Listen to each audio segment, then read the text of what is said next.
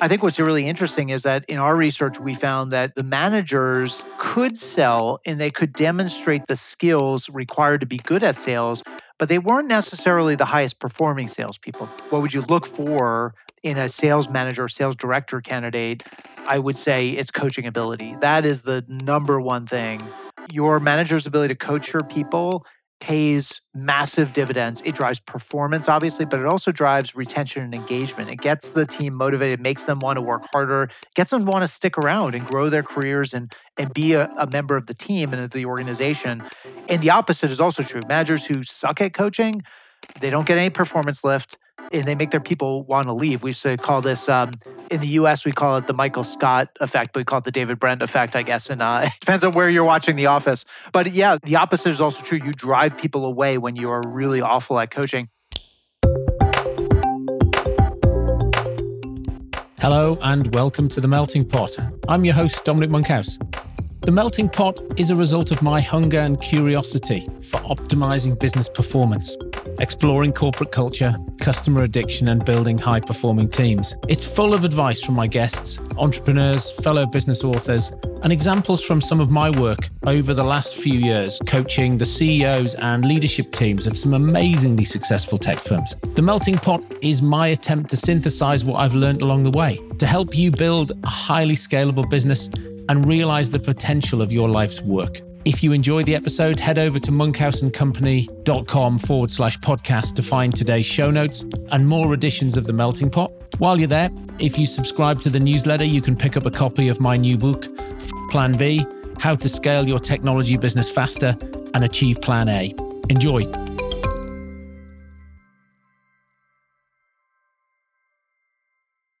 Hello, today I'm talking with and learning from Matt Dixon.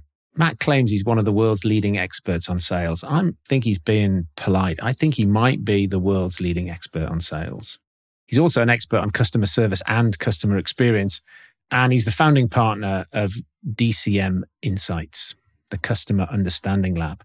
Now, he first came to most of our notice in 2011 when he wrote the fantastic book, his first book, The Challenger Sale. He's sold a million copies, number one bestseller on Amazon and the Wall Street Journal for many months. Now, this is one of those books that most salespeople, if they have a sales book, have a copy of. I don't think as many people have read it as have bought it. Certainly, when I think about the way people approach sales and what's in Challenger Sale, frankly, if you'd read the book, you'd be approaching sales differently. So, how do you, the Challenger Sale, the nub of that, as Matt and I talk about, was really how do you get a customer to overcome their status quo? How do you get them to do something? So we talk a bit about that. How do you hire great salespeople? How do you spot a great salesperson? What would you do if you were looking today to write a job ad and then hire great salespeople? So we talk about that. We also talk about what is the difference between a great salesperson and a great sales manager. So your best salespeople might not make your best sales managers. In fact, often they don't. And so what makes a great sales manager or a great sales director? What are the chunks that you need coaching and ability to sell themselves, but also sales innovation. They need to be able to help the reps craft a different deal. So we talk about that. There's no research that says paying sales commission drives sales performance.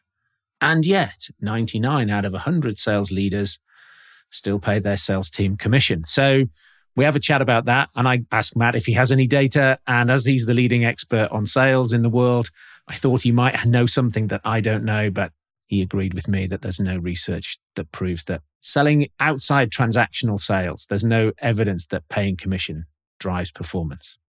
And he talks about three companies that he's found in his life that don't pay commission and why they were different and their stories, which you might find interesting and, and enlightening. We also talk about his latest book, which is The Jolt Effect, which is fantastic, which is somewhere between 40 and 60% of sales that sellers are involved in don't go anywhere. What happens to many of those is that actually the customer says, Yes, I will buy it, and then ghosts you. How do you overcome that? How do you take risk out of the equation? How do you get the customers to overcome their FOMO, fear of messing up, And then we also, towards the end, we talk about it's a long episode today because there's loads of great stuff in here. So we just kept on going. After me, the next thing he was doing was working on his new book and, and he was keen to procrastinate. So I facilitated that for him. But he's got uh, an article in HBR, the November December edition of HBR. What do today's rainmakers do differently? Which is the next frontier, I guess, which is, you know, business coaches or lawyers or solicitors or consultants you know, these rainmakers in professional services organizations, what do they do? How do they sell? What does that look like? So have a look at that. We talk a little bit about that. That's going to be a book for 2025. I think they're doing some research around that at the moment. Absolutely fantastic conversation with Matt. I could have, as with so many guests, talked to him all day. And uh, I did wrap it up to stop me talking to him all day absolutely fantastic. I'm sure there's, if you are running a business, if you are in sales, if you're a seller, a sales manager, anything you have, even if you're not in sales and you run a company or you're just interested in how the front end of the business should be or could be run differently because it frustrates you, whoever you are, this episode is for you. Should be compulsory. Enjoy.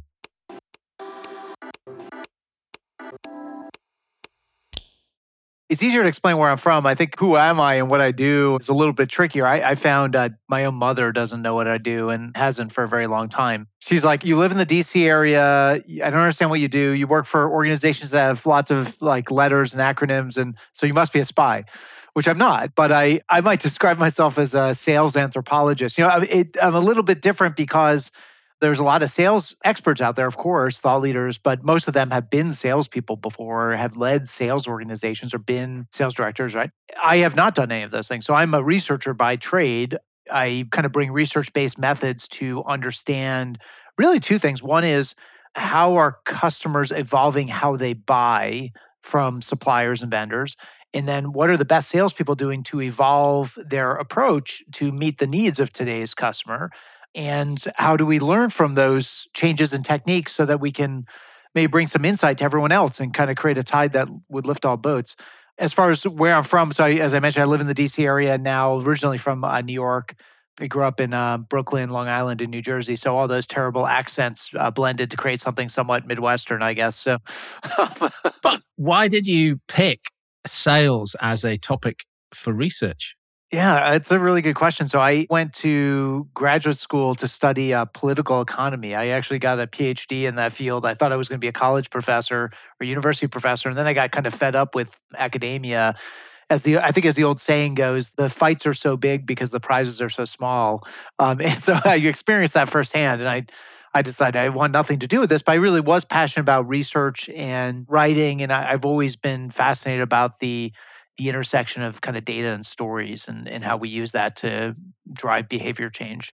So I went out looking for places that might hire a refugee from academia. And I found this quirky little company at little company at the time called uh, Corporate Executive Board, later renamed uh, CEB, and I spent almost 20 years there in a variety of roles. I actually started off in the group doing research for CIOs and CTOs, and I think they determined pretty quickly that I'm a a technical idiot, so they moved me out of uh, into another area. Um, and I, I, kind of bounced around a little bit. I I ran the call center research group and the customer service, customer experience practice, and picked up um, in kind of uh, 2004, 2005, as memory if memory serves, uh, the sales uh, research group, and spent a good long time there. And and I actually found that to be the most interesting of all the domain areas that I was running research in it was just such a human endeavor. But the, I think the thing I found really interesting about it is that as I got into sales, I was kind of a, a, new person to sales, and I started checking out some of the literature, the books that had been written, what thought leaders had to say. It, seems like there was no shortage of opinions, but there was very little data. Um, so, and I always kind of scratched my head because I I had colleagues who I had a colleague who ran the marketing practice. And, well, I don't get it. Like there are you can study marketing at any top tier university in the world. You can get an MBA with a marketing, you get a PhD in marketing. You can pick up, I mean, you could fill a football stadium with marketing journals, um, academic journals, peer reviewed journals. There's tons of research out there. But the weird thing is that marketing to me always felt kind of squishy. It was really hard to put your your finger on exactly what the benefit or ROI was of a of marketing spend and investment versus sales. I what struck me as really odd is that there's so much data. You've got CRM data, you've got other data sources now like conversational data. We'll talk about that with the Jolt effect later, I'm sure. And you have a known outcome, right? You know whether a deal was won or lost. And so, why is it that nobody ever bothered to study this data? Now, that wasn't entirely true. Of course, like uh, Neil Rackham, of course, famously in spin selling, did a, a phenomenal in large sample size study of of salespeople and how they had adapted their approaches from selling products to selling solutions, which started then the whole kind of solution selling era. But even talking to Professor Rackham, he said, you know, there hasn't been a heck of a lot of research done since then. And so I think that's actually what he found interesting about Challenger. He's like, I haven't seen stuff like this in a really like since the 80s when I wrote Spin Selling. And that's a shame. I, there should be more of it because it's a function that people sure there's art to it but uh, there's a lot of science to it too a lot of psychology a lot of behavioral economics and, and things that are measurable and studyable and you know with data i wish it was more the rule than the exception but unfortunately i think it's still the exception so. and you're right and there's you know if the marketeers can't measure it it must be because you were trying to raise awareness or it's just branding and they sidestep the whole thing but with sales like we've either sold it or we haven't we've either hit the number or we haven't it's just it feels like it's almost like looking at surgeons except the salespeople take themselves, you know, you talk to a surgeon and they will have done some training. And and Yeah. they will con- Good- good and they will constantly be doing training. And then you, I interview salespeople and I said, uh, you know, what, sa- what sales training have you had? And they look at me completely blankly, particularly if they've grown up in sort of come through mid, if they've come up through mid market firms. You know, when did you last read a book on sales? Just like that, there's a thing, and like you're supposed to. Are you? You know, just it's incredible the lack of oh, I don't know, curiosity I see. And, you know, the sort of startup and fast growth SMB clients that I work with, they are constantly trying to, you know, we're going to hire one salesperson. What do we do? We need to build a team. What do we do? We need to hire sales directors. What do we do? And they're constantly in the market and they just, because they don't, like you, they don't come from a sales background and they're like, what do I look for? What should I be saying? What does good look like? And they're just I don't think you need to retire anytime soon. You can keep going. There's only you. Yeah, it's surprising. We're doing our best to try to fix things, uh, you know. But it's a, as you know, you know this. It's a lonely fight. so, um, but yeah, there's there's a lot of there's a lot of stuff to study, and it turns out, I mean, a lot of the things that people assume, I think, about sales are actually turns out are true. The things that drive sales performance, but it turns out there's just as many things that people have long assumed drive sales performance that are actually wrong. May have been true at some point, but they don't. They no longer work, um, or maybe they've been overlooked. And so, as um, you know, mentor of mine said, there's there's food for many winters when it comes to you know unpacking some of these mysteries and and studying with data. There's not a lot of competition for data-based uh, research on sales. So, look, let me take you back. And if I quiz you about Challenger Sale, it's all there at the forefront of your mind. Yeah, you're like, Sure, yeah, of course, sure, yeah. in that book, you say some of these things that are true and not true about high performing salespeople. Maybe I can pick your brains on that. We can share that with with the audience, inspire them to go and pick up a copy. Uh, you know, so well, you go ahead. What struck you? I mean, I've got my own. I still have people talk to me as if they sort of say, "Well, I, I should be in sales. I talk a lot," and then okay, well, that's you know, you maybe you should be a surgeon. You've got ten fingers, right? So, uh, Yeah, but but then then there was this myth that actually this sort of listen to speech ratio and salespeople, the best salespeople didn't actually speak so much. okay. So now you're throwing me a curveball. That's actually from Jolt Effect. Oh, okay, right. Well, okay. yeah, I, it, that isn't that an interesting one. Um, I mean, this wisdom's been passed down from sales leader to sales director to sales representative for decades, which is God gave you two ears and one mouth for a reason. So you know, make sure you do more listening and let the customer do most of the talking. And we actually found that the highest performers in the Jolt research, we looked at conversational data. And for those who don't know that study, we looked at two and a half million recorded sales calls. And we found that that you know is actually the opposite is true. It's actually your highest performers talk more than the customer. Now it's they're not sucking the air out of the conversation right? They're not, not talking at like in extreme amounts like 70 80% of the time but it is more than half of the conversation and you know it's again you you go to linkedin and it seems like there's an infographic or some sort of like piece of thought leadership or something out there you know on a weekly basis saying you know, you should talk, talk no more than 25% of the time. Your customers should be doing all the talking. Ask them questions, let them go. And I think it told us a couple of things. I think it, uh, one, it told us that customers, and we know this from the challenger work, that this, this approach of just you know grilling your customer with endless questions especially those kind of hard to answer open-ended questions is exhausting for customers actually. And we also learned from the challenger work that you know what your customer's really looking for is at the end of the day not for you to come in and ask them what's keeping them up at night it's for you to show them what should be keeping them up at night. And if you've got a good point of view they want to hear it right? And so they want to they'll listen to you and they will they will hang on every word. But it also, as we dug into it, I think the important caveat to this is if what you're saying is useless, then that's this rule does not apply. So you know, so if look, and you you do find some of that. So you do find uh, lower performers where they do a lot of the talking, you know, greater than fifty percent of the call, and you go and you look at what they're talking about, and it ends up being a lot of the stuff that's actually on your website. You know, here's who we work with. Here's how many awards we won. Here's how many offices we have. Here's how long we've been in business. Here's how what our growth rate is. Here's how you know all the the customers who work with us and that's kind of why you got the sales meeting. The customer already knows that stuff. And so your wait your your talking brochure act is not actually helping matters. It's making it worse. But when the salesperson comes in and they bring a point of view and they're knowledgeable about their product about their use cases about the value they deliver to customers customers want to hear that stuff. And so again with the caveat being if what you're delivering is of value then don't get hung up on the fact that you're doing most of the talking because if you're delivering real value, your customer wants to, they're like a sponge, they want to absorb it from you. What that, it reinforces something that I have long believed split selling to existing customers from new business because I'm going to get good at the, the they're different talk tracks. But also one of the things we've done in the past is, you know, we have had a few people deal with our larger customers or, or selling selling it by size because then you're solving the same problem. And even if you don't know as a salesperson, you're learning that you are, you know, and it always, some clients would come along and they say, well, we give our, we give our sellers a range of different sizes of customers. And you, and you go, why, why do you do that? And they just, you know, they've got some rationale, but I couldn't put my finger on why it didn't feel right. Now it makes sense to, have that problem solving done with some regularity. Transactional problems you repeat, difficult problems you repeat, you're going to end up with that insight. Yeah, I think it's an interesting conundrum, and I, have talked to com- so I've talked to companies who organize both ways, right? It's um, sales team focused on the large customers, sales teams focused on the smaller customers, selling more transactionally. And uh, like you said, the organization where it's like I've got some big clients and I've got some small clients, and it's all in the same patch.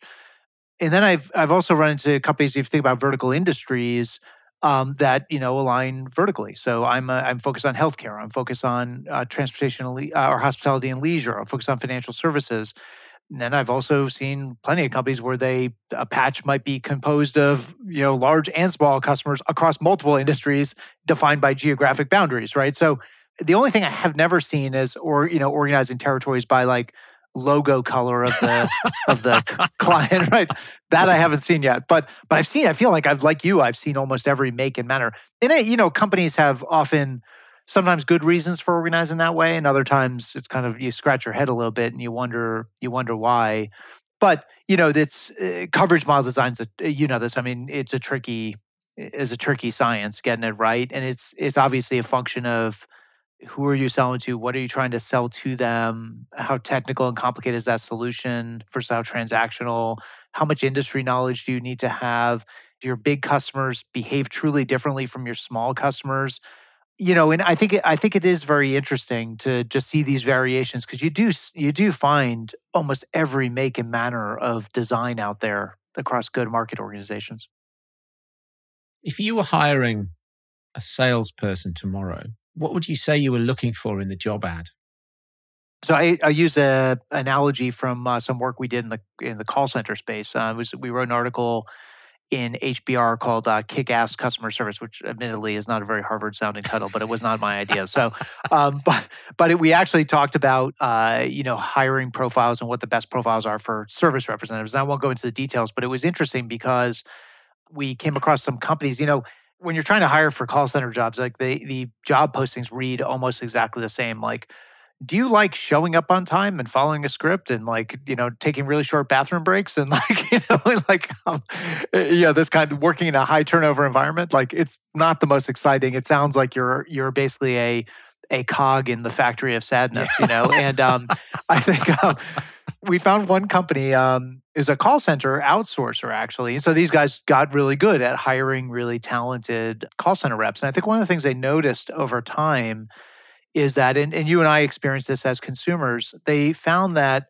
the kind of person you were hiring 20 years ago when it was a lot of routine issues coming into the call center, maybe even 30 years ago, eh, hiring the person who's good at following a script and a checklist and showing up on time and follow, you know, doing what they're told, that kind of routine job may have worked in a world of simple issues. But as issues have become complex, meaning what's happened in customer service is the easy stuff has kind of gone away. Like you and I solve those problems on our own. We use the app on our phone. We use the, uh, you know, we use the website. We use the automated system, the IVR system when we call a company to solve a lot of issues on our own. Now, the, the complex stuff, yeah, you got to talk to a human being.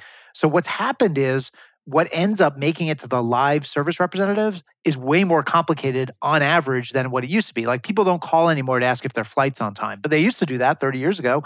Today, they call the to do complex stuff. And so it's made the job really different. And so these guys figured this out and they said, look, that old job posting, you're kind of getting factory floor drones. What we want is problem solvers. And so it was a really interesting approach. They changed their job description, I think, to signal that we're looking for complex problem solvers. And the way they did it is they they said things like, not do you enjoy showing up on time and following a script and checklist, but rather do you enjoy planning complex road trips for your friends or your family? Like do you do you enjoy these and it was these really kind of interesting like and it got people it immediately they saw like people who reached out to them would come and say i was struck by your ad because i love that stuff. Like i love being the person who's responsible for planning you know all the way back to university planning the spring break trip with my with my roommates and now you know planning the family trip and the family reunion. Like i love those complex tasks.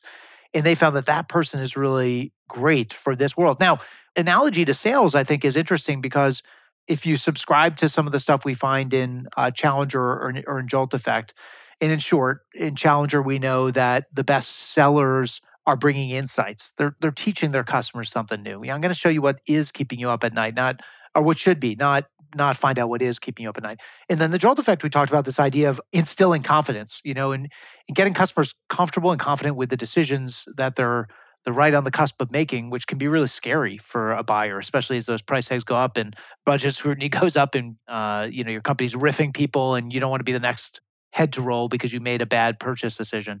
So, in that world, I would say that what you'd be looking for from a challenger standpoint, and I've recommended this to lots of companies, is you're looking for that intellectual curiosity, you're looking for that storytelling ability and you're looking for somebody who really enjoys like a good productive intellectual exchange and so i've heard companies say like you know if i'm talking to a sales candidate i might ask them um, teach me something that you're pretty sure i know nothing about but you are an expert on. I'll give you five minutes make get me to a level of expertise there. Or uh, for instance let's have a debate. Dom i'm gonna here's a topic nothing controversial, of course. Like one of the, I heard a good example um, years ago in the states, at least. There was this always this big debate about whether university athletes should be paid, mm-hmm. you know, because they generate a lot of money for the university. Now, of course, the Supreme Court solved that, and now they're, you know, they uh, some of the top athletes are getting paid, but that that's a good safe kind of thing say hey dom um, here's a topic should college athletes university athletes be paid what side of the argument do you want i'll pick the other one and let's let's have a bit of a debate you know, and, and you're just looking for somebody to kind of lean in and get into it. If that's what gets you out of bed in the morning, if that gets you fired up and it brings a smile to your face, like that's the kind of sales experience we want to bring to our customer. Now, I think on the Jolt side, what's really interesting is, you know, asking, especially experienced salespeople, like let's role play a little bit, um, you know, given the product you sell in your current company. And imagine I kind of I hesitate. What would you do? I'm not sure. And I'm starting to go dark on you. I'm going radio silent. What would you do? And nine times out of 10, those salespeople are like, give them a discount or tell them, you know, create that burning platform. You got to dial up the cost of inaction, Dom. You got to show them the More pain FUD. of shame is worse than FUD. the pain of change. More FUD, right? And instead, what you're really looking for is for that salesperson to say, I think I've got to do a better job getting that customer to understand I actually don't care if they buy the solution or not. I want them to make a great decision for them, for their team, and for their company whether you buy our product and service is secondary to that. If it's the right answer, let's get there. But my job is to help you figure that out. And and if it's not the right answer, I'm going to be the first person to tell you. You know, and so if my customer goes radio silent on me if they disengage, I kind of feel like maybe there's something going on there that I have done a disservice to them somehow and they're kind of wringing their hands and they're not really sure and I need to find out what that is and then be of help to them. Right? But you don't hear that a lot, do you? I mean, you know, the lady who used to be, she used to be MD. I think she's called Liz Garrett, but I might have got I've forgotten her name. I've spoken to her in ages. She used to be MD for Gallup in the UK. And she said to me, Dom, there's one question I always ask salespeople. Tell me about your best deal. And it feels as though it's getting to the same answer. And so nine out of 10 of them say, got this check, got the commission, was number one. And the other guy says, tells you about the benefit to the customer downstream benefits of the sale made him feel proud. It's the same thing. It's, it's it is, except for that answer is way better than mine. But that's really good. but, but it's uh, it's the same thing. You're trying to find that one in ten person, and you see that I think is the funniest thing because all of the research says human beings are not motivated by money. I, I can't, I can't unless it's transactional, where you know if you and I paid a, a piece rate for putting widgets in a box, there's some motivational impact of paying us widget in a box per hour. Cognitive skills, I can find no evidence anywhere in the universe that says if we pay you, you do it better or more of it. And yet we pay salespeople commission and it makes no sense. and not only that, but we spend hours fretting over the comp plan and then fretting over what the salespeople will do with it. It's just like, just pay them a salary. We don't pay anybody else commission. It's not necessary. It's a funny, it's a funny world. So you clearly one of the books you listened to was uh, Drive, yes. right, by Dan Pink, because that's fascinating, right? Just fascinating. But and you, that is, you you nailed the argument there. It's so funny because the world of um, so we wrote an article in HBR called uh, "Dismantling the Sales Machine," and we hit on some of those themes. In all of my time studying sales and and engaging with some of the most amazing sales leaders in the world, you know, leading their companies to growth, doing really innovative work developing the next generation of sales people, sales leaders. There, I've I can count on like one hand the number of uh, companies I've run across. It's now like 20 plus years I've been doing this that that don't pay their salespeople commission.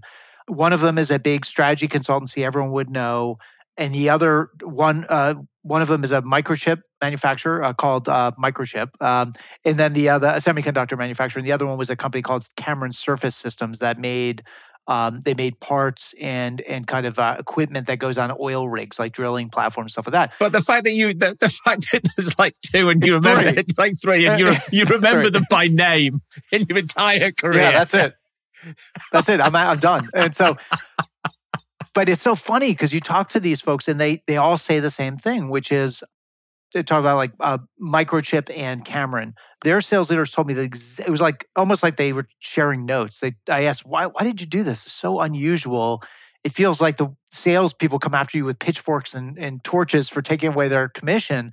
And they said, you know, it's interesting because what we found was as we moved the organization from selling simple products on a transactional basis, the widgets in a box, to your point, to selling solutions, what we found is that we needed a high caliber salesperson to engage at a very senior executive level with our customer to problem solve, to think about configuration of solutions, to think about value, to think about delivery, and really complex problems. So, take Cameron, for instance, they found as they moved from selling drill bits to the, the purchasing manager to selling entire um, you know drilling solutions they're engaging with like the ceo of the oil and gas company or the exploration company and that requires a different caliber of salesperson. What now was interesting is that they found a lot of those people who were really deep on the product really deep on the customers or organization their industry could you know were always brought along to along to the biggest sales meetings yes they asked those folks why aren't you in sales? You're brilliant at this. Like the, the CEO was hanging on every word. It was amazing the value you brought in this interaction. They say, I don't want to put my comp at risk. I've got a family to feed. I don't. I'm not interested in being. I'm not coin operating that way. And so, no thanks. And so, what kept the very best candidates out of sales was the fact that it was commission based. So they took it away, and what they found is suddenly they had this huge. And that in both these companies pay salary and a bonus based on company performance engineering, finance, marketing, sales all get comp the same way. It's based on how we do as a team and how the organization does.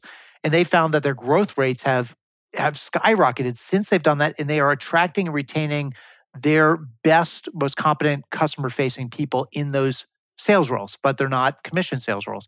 But again, this, these are three companies I can think of in 20 years I've run across that do this. There are probably more, but um, it's very, very rare.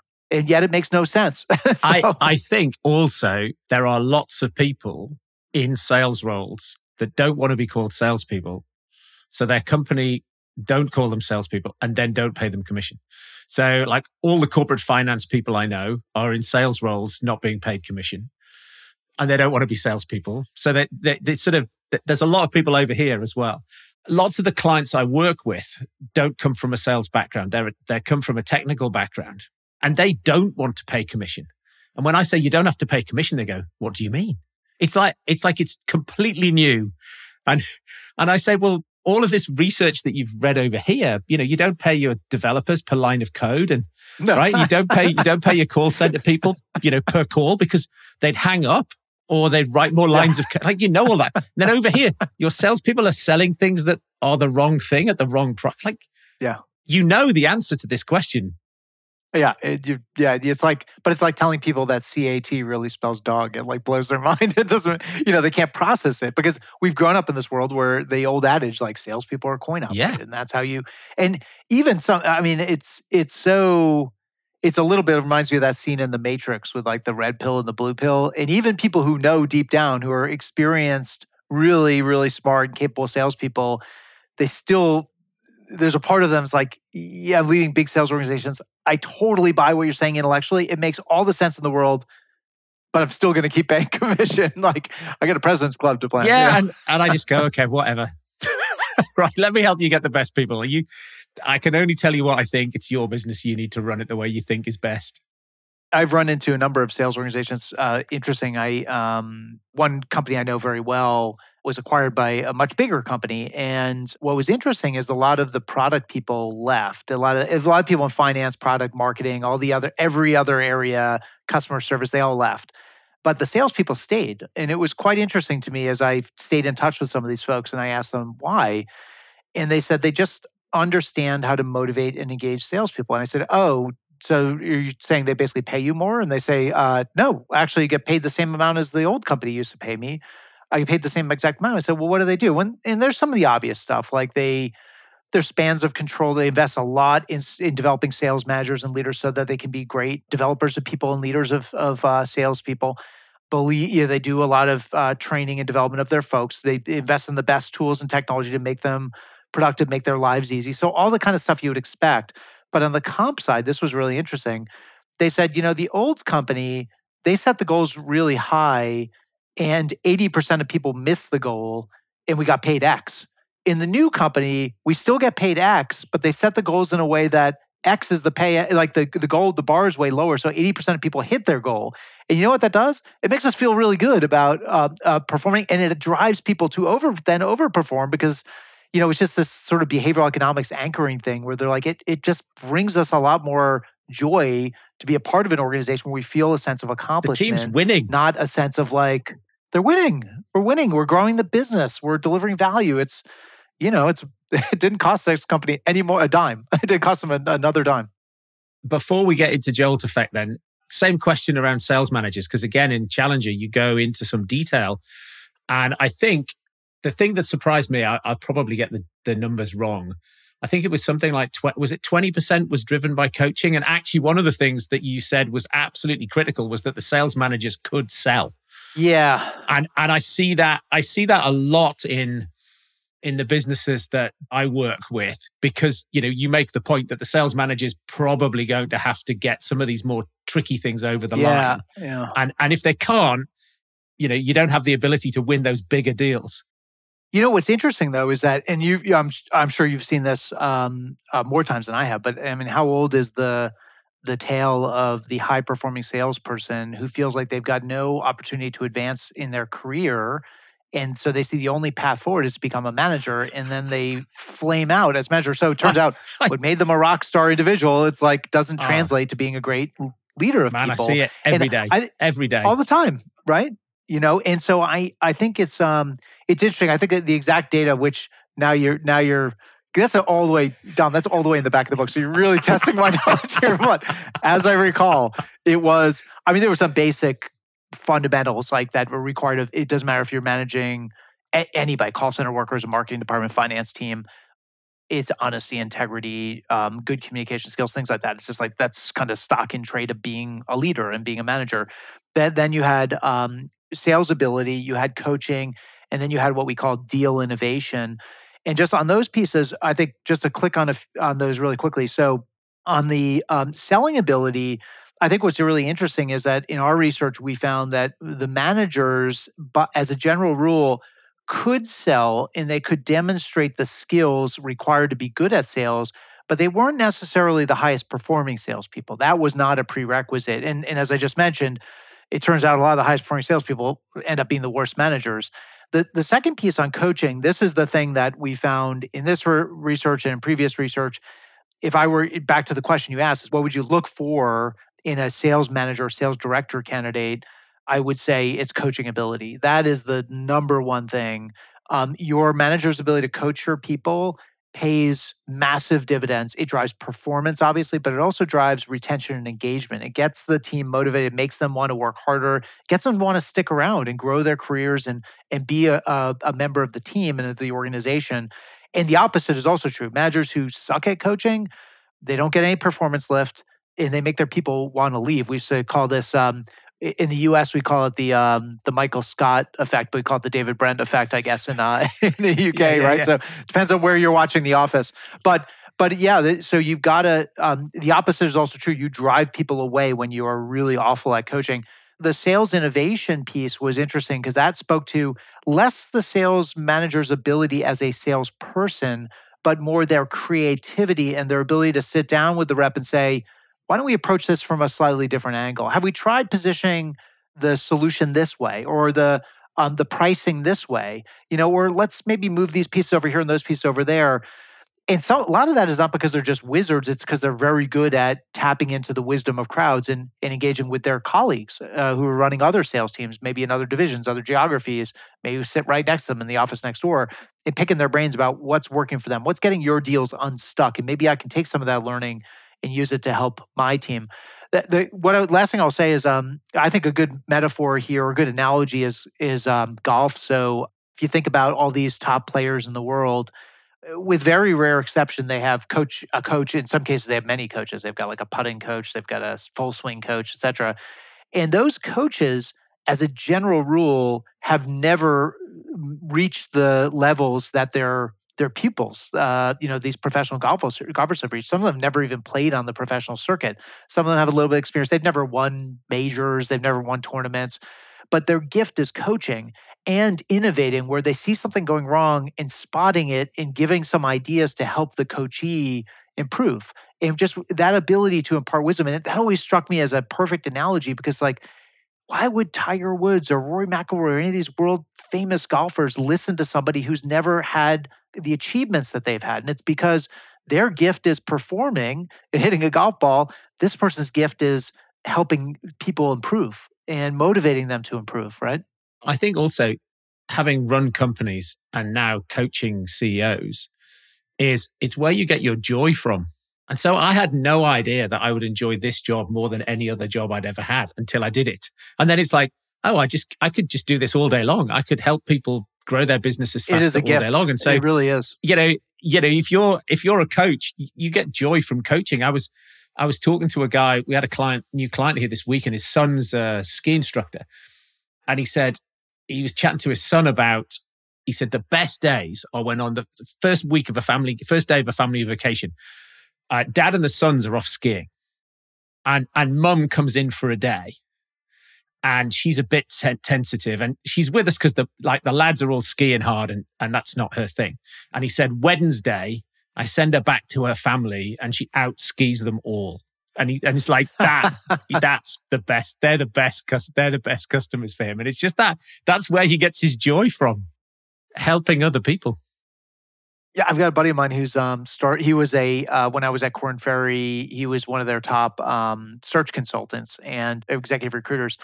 and um, he went off and started his own uh, his own shop a number of years ago and has been really successful and i i remember asking him like how would he describe his job and he said i'm an executive coach i was like it's funny because coaching's not listed on your website as a service you offer he said no but i i spend all day every day every weekend the evenings the early mornings texting with clients and, and coaching them and helping them through different business situations. I mean, a whole gamut of like you know development issues or leadership issues or growth issues or working with the board or or, or managing a difficult employee or you know thinking about um, team dynamics.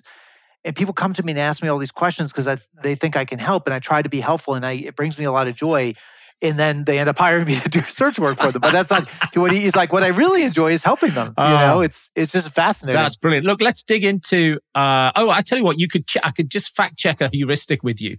So, I mean, you might not know the answer, but in my mind, because you were talking about sales managers' impact on teams, and one of the other companies you spoke about earlier was that that span of control. And I don't know whether I've made it up or whether I read it somewhere, but in my mind, it's like if I've got four salespeople I don't hire a fifth salesperson. I hire a manager at that point.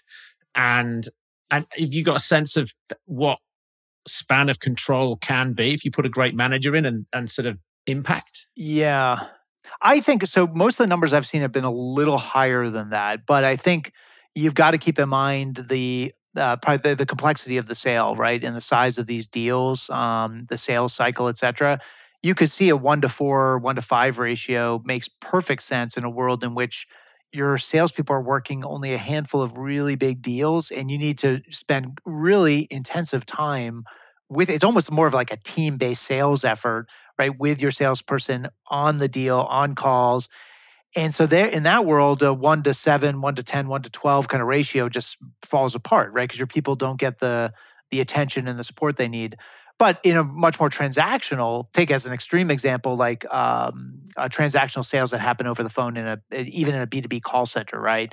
That spans of control there end up being much bigger, right? Uh, you're talking about like low teens uh, kind of thing because it's kind of a wash, rinse, and repeat. And and truthfully, like a lot of those jobs are going away because a lot of those things are being sold online now. Um, you know, customers realize they don't really need to call and talk to anybody about this. So let's dive into the jolt effect. So once in a lifetime, maybe opportunity, as you say at the beginning of the book, because COVID comes along.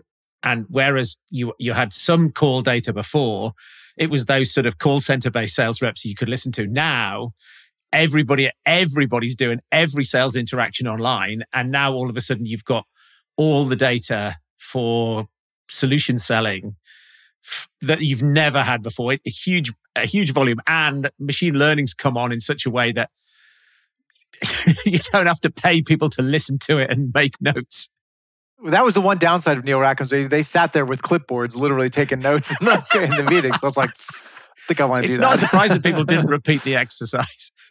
It's um, as I think about that experience, you're you're quite right. I mean, we we really benefited tremendously from the pandemic, right, which moved sales, uh, you know, to 100% virtual literally overnight. It's the same thing as work from home. Like companies uh, would wring their hands about telework and you know people working from home whatever for many many years until the pandemic came along and it decided that for them and the same thing with with sales. I mean i think most companies were were slowly starting to incorporate zoom and teams and some of these virtual platforms into their sales motion long before the pandemic.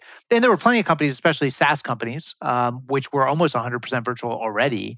But for you know those big companies, I remember talking to companies at a uh, sales leaders at a conference. I was actually working for a company called Tethr at the time that did conversational analytics, and as you said, Dom, their their sweet spot had been really that that call center because in a call center, everything is recorded for compliance and as you know like. Uh, compliance and training purposes. Like everything is uh, recorded, and that's what they do, right? You don't have a conversation that's not recorded. Um, it all goes through that single channel. It's very controlled kind of environment. But when I talked to B2B companies and I said, you know, we've got this amazing technology over here and we do work with consumer call centers, some B2B, but mostly consumer. Would you ever consider recording your B2B call, your calls as a B2B sales leader with your customers? And the answers I got were like, oh, we could never do that. Like, there's no way. Um, our customers would never be honest with us. They would never want that to happen. Our salespeople would hate that because they would know there's Big Brother and they're being checked on and then COVID happened, and then everything started being recorded. Now, I think that's when companies suddenly realized the power of this data set that they've been kind of, I would say, um, I don't think it was they were naive. They knew there was sort of gold in there, but they just didn't want to. Col- they're worried about the risk of collecting it and, and doing something. What would that have? What happened to the customer interaction? What happened to my salespeople and their engagement levels? But yeah, we had this benefit of of the pandemic, which forced everyone to just go virtual overnight and went out to several dozen companies and we asked them for the purposes of this research project would you send us all of your uh, call recordings i would say most of them some of them were already on platforms like um, like gong or chorus or these kinds of you know Salesloft where they were already recording the calls some of them were using zoom and it's pretty easy to just they and I, they weren't recording but they said you know yeah for the purposes of this study if we know we're going to get value out of it we'll just add, give our salespeople like a little bit of coaching on how to ask and the salespeople started, started asking. And It was interesting. They found that the most effective way to ask was to position as a value add to the customer. I know we've got, you know, Dom wasn't able to join us today, but if we record it, we can, I'll send you the link and you can send the recording of the call. Or maybe just record it and you can go back and listen to it if there's anything that was confusing to you. Um, or even better, do you mind if I record it? Because that way I can go back and listen to it again and make sure I'm capturing all the detail of what you share with me and don't ask you to repeat yourself later. Customers are like, absolutely, knock yourself out. um, I don't even recall if there was any of these participating companies that was ever told no by a customer. Um, like, yeah, our customers have no problem with that. And so we collected this and we studied it with machine learning. I think there were so two and a half million sales calls. We looked at 8,300 variables. did you find 8300 variables? well, yeah a lot, but anyway anyway so that's that's that's a lot. That's a lot. Good. But you know what's cool about it is because we're collecting this data and, and a lot of these these uh, calls were appended to salesforce or microsoft dynamics or hubspot records. They dynamically updated even while we were doing the research. So you may have been doing calls and the salesperson's, you know, and the, the study has concluded, but the salesperson's still kind of working the deal and trying to get it closed. And we would be able to like pull the data like as of up to the minute and say, okay, which were the won and lost deals. And what we became fascinated by um, was more the deals that were marked as closed, lost, no decision, or the deals that had just kind of died on the vine you know, they might have still been open in in the CRM, but they, for all intents and purposes, were dead, and we're going nowhere. And so that that became the crux of the book. Is like, why does that happen to salespeople? What, would possess a customer to not just waste your time, but waste their own time going through this? In some cases, weeks or months of evaluating a solution, demos and POCs and consensus team calls and iterations of the proposal and talking to legal and finance and procurement, and then they just do nothing? Like are they just gluttons for punishment? Like why would they do that? And then more importantly um, what do the best salespeople do to avoid that? And it was what we found was um, you've listened to it. I thought i thought it was pretty interesting. So it's surprising well i i liked the fact that the best people somehow intuitively knew that this they weren't talking to somebody who was going to make a decision and uh, that sort of subconsciously they filtered out some of those no decisions early whereas the the less mature or less skilled salesperson went on and did the whole quote proposal, chased you even though you were ghosting them thing. Yeah, yeah. They, um, I think, as the the old saying goes, um, the average salesperson loves chasing garbage trucks. so I just love it. do you know? Do you know? Because when you said, as you were saying, why do they do this? I, I, I think in those organizations where only fifteen percent of people hit quota, right? If you don't hit quota, you've got to be busy. Otherwise you get fired because you didn't sell anything. But, but if you, if you didn't sell anything and you weren't busy, you're definitely going to get fired. And I've also been in organizations where their close rate was only 10%.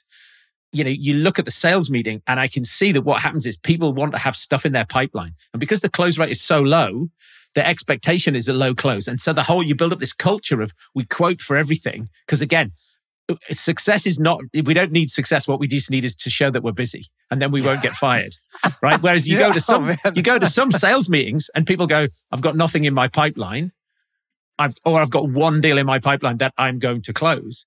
And and it's like that they're the two extremes you know? Yeah. You see them both though. You're right. You know it's the worst example of that we found in the research um, was when you when you talk about the customer and salespeople see this all the time like the customer who is really never satisfied with the amount of information you're sharing with them. So they want like Dom, can we do one more demo with the team that did the we did the last four demos with? Or can we I just want one more reference call. Can I just, you know what? The Gartner Magic Quadrant comes out next quarter. I think I want to wait to see that. Or you know what? I want to wait till you guys do that webinar next month because that sounds like it's really to have some valuable insight for us. And what's interesting is um, average salespeople love that stuff because in their mind, that's a customer making progress towards a decision. And even better, when I sit down with my sales director and they ask me for an update, I go, oh, I got another reference call set up with Dom and his team. So there's stuff happening here. I can put it in the CRM system. You're still you're alive. It's still yeah. alive, right? But that high performer knows that deal is going nowhere, uh, and and actually they're they're moving away from a decision, not towards a decision, because at some point the customer starts to get wrapped around the axle and suffer from, if you will, analysis paralysis. But that, that was just one example. But but it's this weird thing where for most salespeople, what they're being told feels like a good thing, but actually the the really great salespeople know that that is a really bad thing that's happening right now. I had a team once where they they didn't do enough. They weren't doing enough outreach, and they were spending a lot of time chasing dead deals. Yeah. So I said, okay, here's the deal, guys. You can only do quotes in your own time. Mm. Before nine, after five, you're not doing quotes in my time. Yeah. Because that was the only way to make it painful enough that they only did quotes for things that they thought they could actually close as a, as a sort of culture, as a behavioral change. I hadn't thought about that. that's a little bit like trying to shorten meetings by making everyone stand up or do sit doing them in the plank position or something yeah, like that. It's that, like they turns out too. that stuff works. Yeah. I love that idea. So what what I mean, you ended up with is it about sixty percent of deals on no decision? We found it was actually 40 to 60%. And the reason for that range was that, um, as you can imagine, in more transactional sales, we're talking about lower price points, uh, more transactional kind of product sales that we see in B2B. The no decision loss rate was actually much higher. And the reason was because it's not a huge investment for the customer to just kick the tires a bit on a on a product they're sort of interested in. And so you end up with a lot more ghosting there. Now, with really complex, long cycle, high price point, lots of stakeholders, lots of uh, multi threading that has to happen to get the deal across the line, no decision loss rate, closer to 40%. And the reason we think is that we hypothesize is that customers think twice before they enter into a something like that. Because if they know deep down, we're never going to buy this. It's like, then why are you going to waste three or six months of your time evaluating it and so they they're a bit more cautious. But forty percent still, you, we're talking deals that are like in the you know um, uh, seven uh, plus kind of figure range, and like so the million dollar plus. I mean, these are expensive solutions. So there's it runs the gamut from 40 to 60 percent. By the way, the extreme example is actually consumer in, in the because we we tested that out too just for fun. You know, when you or I call uh, an insurance company or we call a card issuer, we call a, um, a consumer service provider like a cable company or a wireless company, the no decision loss rate's like 80 or 90% because um, it, you just if you want any evidence of that think of all the things you put in your shopping cart online that you never end up buying you know? Doesn't cost you anything to put it in there. It does cost you something to buy it though so. I'm still amazed that that big deal that's going to as you say is going to take multiple people multiple calls and take six months, that they and 40% of people still don't make a decision. It's that's still fascinating because it's so time consuming. Yeah, it's so it's so time consuming. If you think about that, 40%. So take an extreme example. Say you you sell complex solutions to complex customers, long sales cycle, high dollar value, transfer transformative solutions that you're selling and you think about that 40% of your opportunities qualified opportunities not all opportunities we're not talking about like some of the junk you might get um, inbound stuff you know badge scans at the at the trade show booth that's not they're not really legit opportunities. Um, we're talking about qualified opportunities. 40% of those will end up in no man's land. They'll end up just kind of evaporating on you and going nowhere is huge, huge in terms of time suck, right? And time loss. And if you're a sales manager and you multiply that across your team, and if you're a sales director or sales leader, think about that across an organization. And it's just, it's got to be the biggest single uh, time suck in a sales organization. I mean, it's just absolutely massive. It's interesting because now that Jolt Effect has come out, I can see why some of the things that we've done with clients have worked. And then when we've taken those learnings and applied them more broadly across other clients, they, so, you know, we've got some clients that are doing consulting and they might be up against Accenture, right? And so, it, you know, in those conversations, people are sort of saying, well, look, nobody got fired for buying IBM, right? You know, buying Accenture, you know, you do your due diligence, you go through a sales process, you buy Accenture, nobody's going to fire you for making that decision. And I look at some of our clients and you go, but to buy you is a career defining decision right? So when does that go well? It often goes well when the, the purchaser's been in seat like 90 days, maybe, and they've come in and they have a mandate for change. And in fact, in many cases, they've got to do something different to what their predecessor oh, yeah. would do. And yeah. so in that case, then the buyer and the seller are a perfect fit. And, you know, some of these deals might be, I guess, a million dollars. And they sort of say, okay, well, what we're going to do is we're just going to say, we're going to we can start tomorrow without legals and we can start at $30,000 a month. And you know that's that's sort of the sign off limit. So nobody has to go through any process and we're in the door and we started. And in fact some of their clients just pay them 30,000 pounds a month sort of forever because then they don't have to go and tell anybody they're doing it. And it, and so it's it's actually that whole how do you help them mitigate the risk? How do you get the time to value uh, equation right so that you can get them to go ahead. Yeah, yeah, you you you nailed it. I mean, the for I think the big reveal in the jolt effect is that um, you know when our every salesperson's seen this movie, I don't know, you know, unfortunately, way too often, which is that customer who says literally will say, "I want to buy from you. We've ruled out everyone else. We want to solve this problem. You're the people we want to work with. You've been down selected. It's just you. Let's talk." And then things feel like they kind of go off the rails. And what it's 95% in the forecast. i am starting to spend the commission in my head. Oh yeah, you may have already spent it. you were taking out a loan, free a commission loan, uh, payday loan. So they, so yeah, you're you're right. You've you've promised your your significant other like you know new car and you know fancy vacation and these kinds of things. And um, so what ends up happening is when that customer starts to hesitate, salespeople in their minds because they've been taught this for so long, just like sales leaders believe every salesperson is coin operated, salespeople believe the only reason that happens is because the customer is not convinced of the value. They still think that what they're doing today is good enough. They haven't, they don't really understand the cost of their inaction. They're suffering from what psychologists would call status quo bias, right? And which is basically that is you know fancy way of saying people are lazy. Like people don't like to change. It takes a lot to get people to change and get customers to move forward, even when they're looking at a solution that would clearly make them better off. It's still hard to get them to change. And salespeople know this. So they're when the customer starts to vibrate or hesitate or kind of ghost them, they're like, it's gotta be because they believe it they what they're doing today is good enough. They're not convinced of the value of my solution, or they think this is not a top priority for them. And so, uh, what do I do? I go back and I do one of three things. I try to reconvince them of the value of my solution. Like, Dom, did you were you were you asleep during the demo? Because you must have missed how cool it is. Like, did you? I sent the ROI to you. Did you see how many zeros were on that ROI projection? Or um, they then go back and they try to dial up the FUD, right? They try to scare the customer into acting. And the way they do it is, you know, create that burning platform. And, and truthfully, we talk about this in the challenger sale, like make the customer see that the pain of same, the pain of the status quo is worse than the pain of change. Dial up the cost of inaction. If you don't solve this problem, you're going to be left in the dust. You're going to be left with a mess. You're you're going to be suffering in this horrible state of affairs that you find yourself in today. You can't wish these problems away. And if those two things don't work, the third play is the 10% discount that's only good this quarter, right? Because if, if those other things won't convince you, then maybe the fear that you're going to pay more in January if you don't buy in December, maybe that'll get you to say yes now.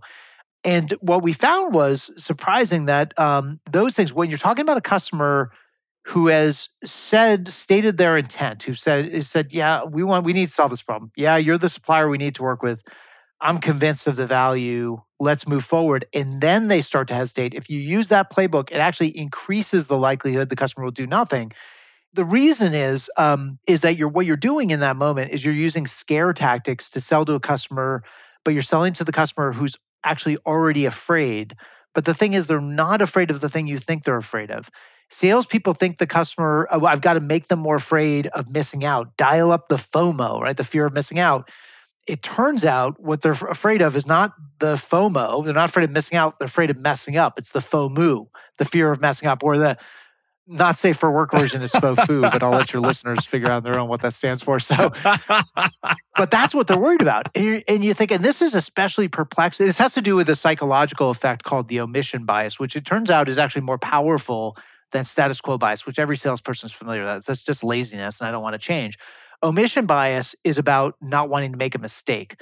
I'll give you. I'm going to give your uh, listeners a um, an example from social science, a psychological experiment that's actually pretty famous experiment in testing the omission bias. It's a little bit morbid, so I apologize. But the experiment is this: Imagine that you're standing on a train platform and you see a train approaching, and then you look down the tracks and you see a group of rail workers there busily working on the tracks with headphones on. And clearly, they have no idea this train's coming. They're not even looking up and they're all about to get mowed over. There are five of those guys, and they're about to get run over by this train. But this is why it's hypothetical. There's a lever on the platform, and if you pull that lever, it would send the train on the opposite set of tracks, and it would save those five rail workers. However, there are two rail workers on the other tracks, and they're definitely going to die if you pull that lever, like because because they know the train's not coming on their track. And so when psychologists ask people this, the rational answer is obviously to pull the lever because yes, five people die, but five people dying is a lot worse than two people dying. Two people dying is not great, but it's better than five. So you, rationally, you every single time you should pull the lever every day of the week and twice on Sunday. But people don't. And the reason that most people don't is that they would rather be indirectly responsible for five people dying than be personally responsible for two people dying it makes no rational sense whatsoever. But as like Dan Ariely would say, it's predictably irrational. It's just the way we're wired. Nobody wants to be blamed. And, and you think about this in sales, what it comes down to is I know, Dom, I know the status quo sucks. I know what we're doing today is costing us money and we're losing growth opportunities and it's exposing us to risk. I get it. And no, I don't want to pay 10% more in January. Like I'm I'm with you. But you know what I want even less? To make a decision and then get fired for making that decision. And so nobody ever got fired for maintaining the status quo. What gets people fired is trying to change it and having it not work out and having their name associated with it. And so that's what people get really worried about. And it, and it turns out there's a set of things that people really get worried about that salespeople can do something about to get that customer feeling like, you know what, I'm making a great decision here. And I'm working with somebody who's got my back. And they're going to make sure I look like a hero, not like a fool does the customer know before you tell me the, what those things are? Does the customer know that that's their challenge? If you say to them, look, five people, one person pull the lever. Look, if we could get the CEO to pull the lever, how about that? Right? You know, yeah. is, is, are, are, you are you are are you able to rationalize? Do you think around this with the customer, or do you have to approach it tangentially, knowing that they have this challenge, but that they're not going to admit it to themselves?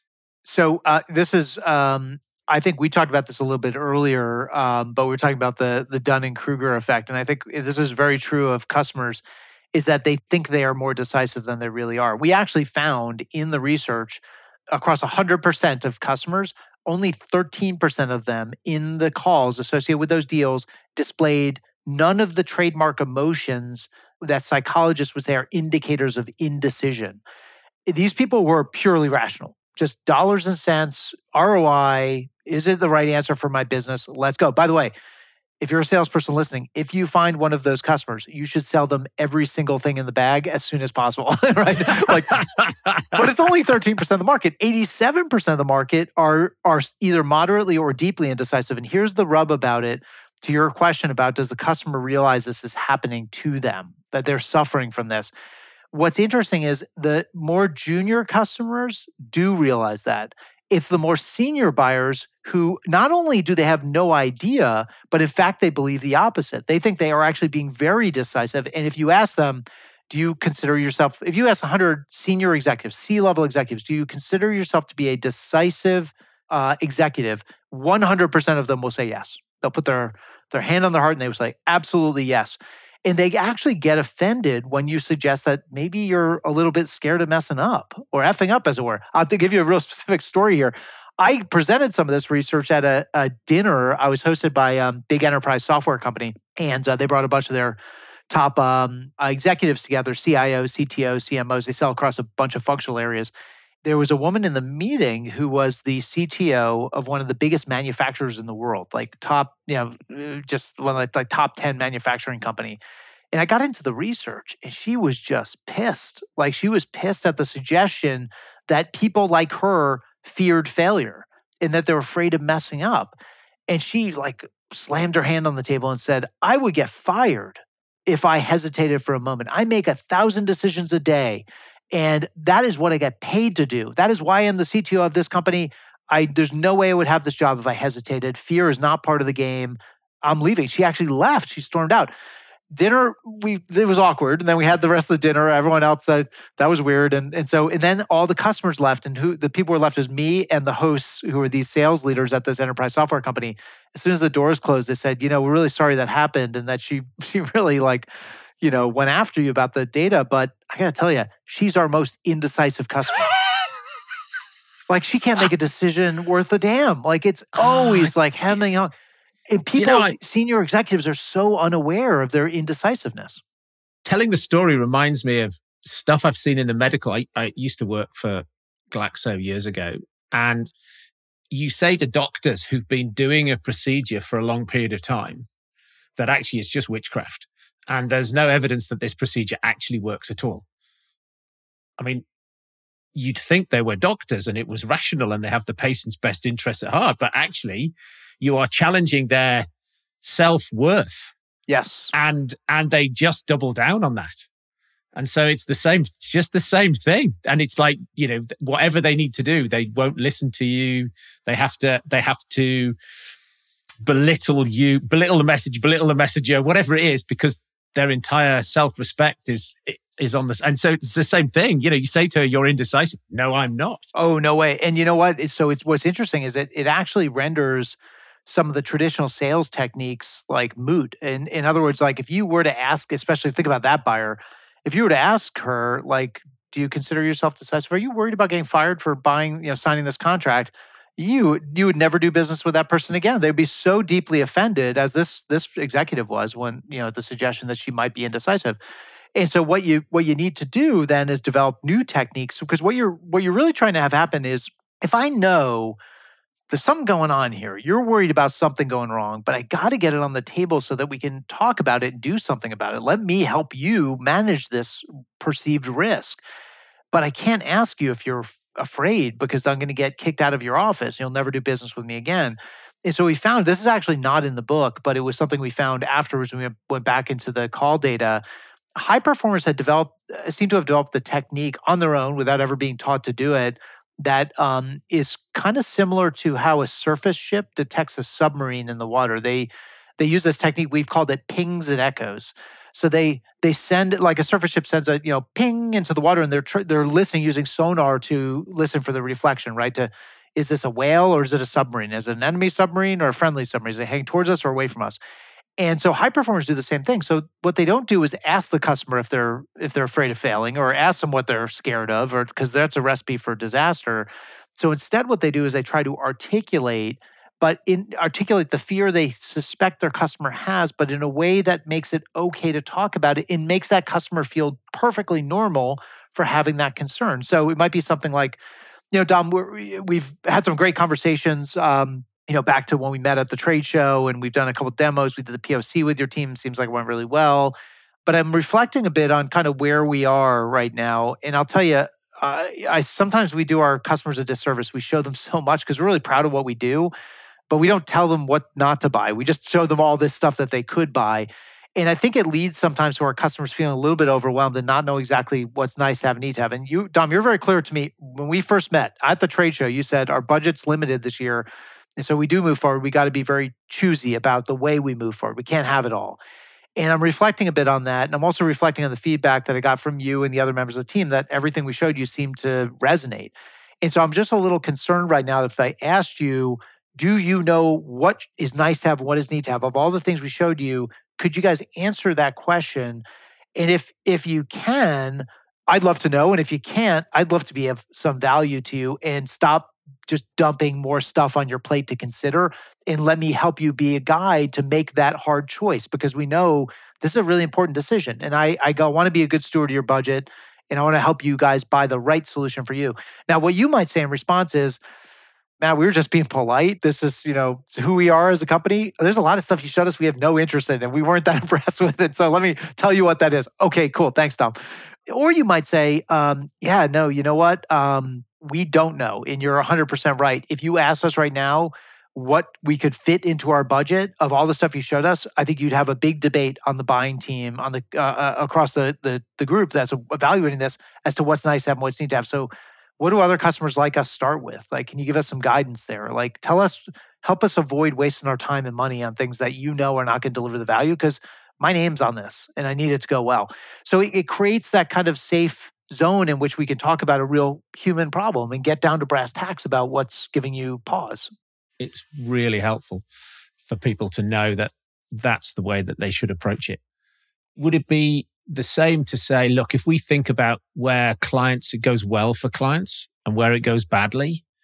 So there's some things, do you want me to share where it goes badly? And is it, would it be helpful to maybe say what some of those landmines are? Is it, it's that sort of teasing out. So it sounds like completely normal for both of us to be in this conversation. Yeah, for sure. And you know, uh, you're you're right. That's something, and it's you know, what's interesting is um, it's very rare across salespeople. The, the, the salespeople who are confident enough I say confident enough, comfortable enough, and other centric enough to be um, completely transparent about the fact that some stuff that we make doesn't actually work very well and some things that sometimes this doesn't go well and it doesn't always it's not always roses and you know pots of gold. It's sometimes things go badly and i want to tell you what those things are. The good news is we know what those things are and so we can plan for them in advance and make sure you don't end up in one of those traps but you know, uh, your average salesperson is just gonna they're like a bobblehead doll. Like, oh, can you do this? Yeah, yeah. Can you integrate with it? Oh, yeah, yeah. Do you have this feature? Yeah, we have that. Oh, this. Oh, it's on the roadmap. You know, our, all our customers love us, and you know, it's like, come on, this is the real world. You know, but your confident salespeople, they're no, they're very above board, truthful, transparent, honest because they're not, not motivated by selling this deal. Back to our comp conversation,